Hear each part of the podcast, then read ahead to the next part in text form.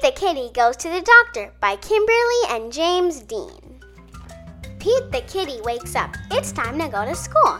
Pete stretches his arms, he stretches his legs.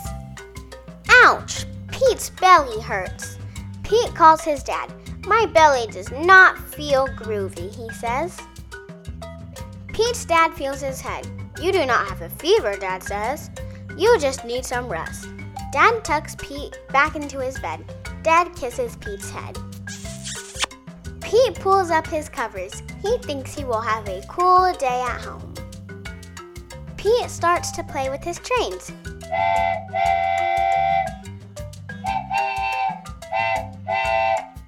Then Pete starts to paint a picture. It's time to get dressed, Dad says. It's time to go to the doctor. Pete does not want to go to the doctor. Pete is scared of the doctor. Dad says the doctor is cool. She is not scary. Dad takes Pete to the doctor's office. They wait their turn. The waiting room is fun. Pete gets to play with lots of far out toys. The nurse comes for Pete. She takes him to another room. The nurse checks for a fever.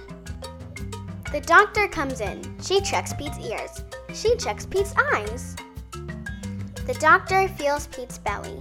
She listens to Pete's heart. The doctor even lets Pete listen to her heart.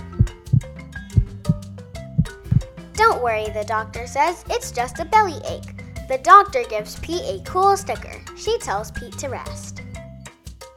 Dad takes Pete home. Dad lets Pete rest in bed. Pete will feel better soon.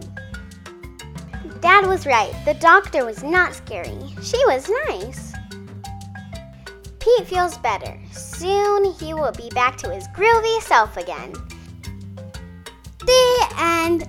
Thanks for reading with me. Join me next time on Storytime with Savannah.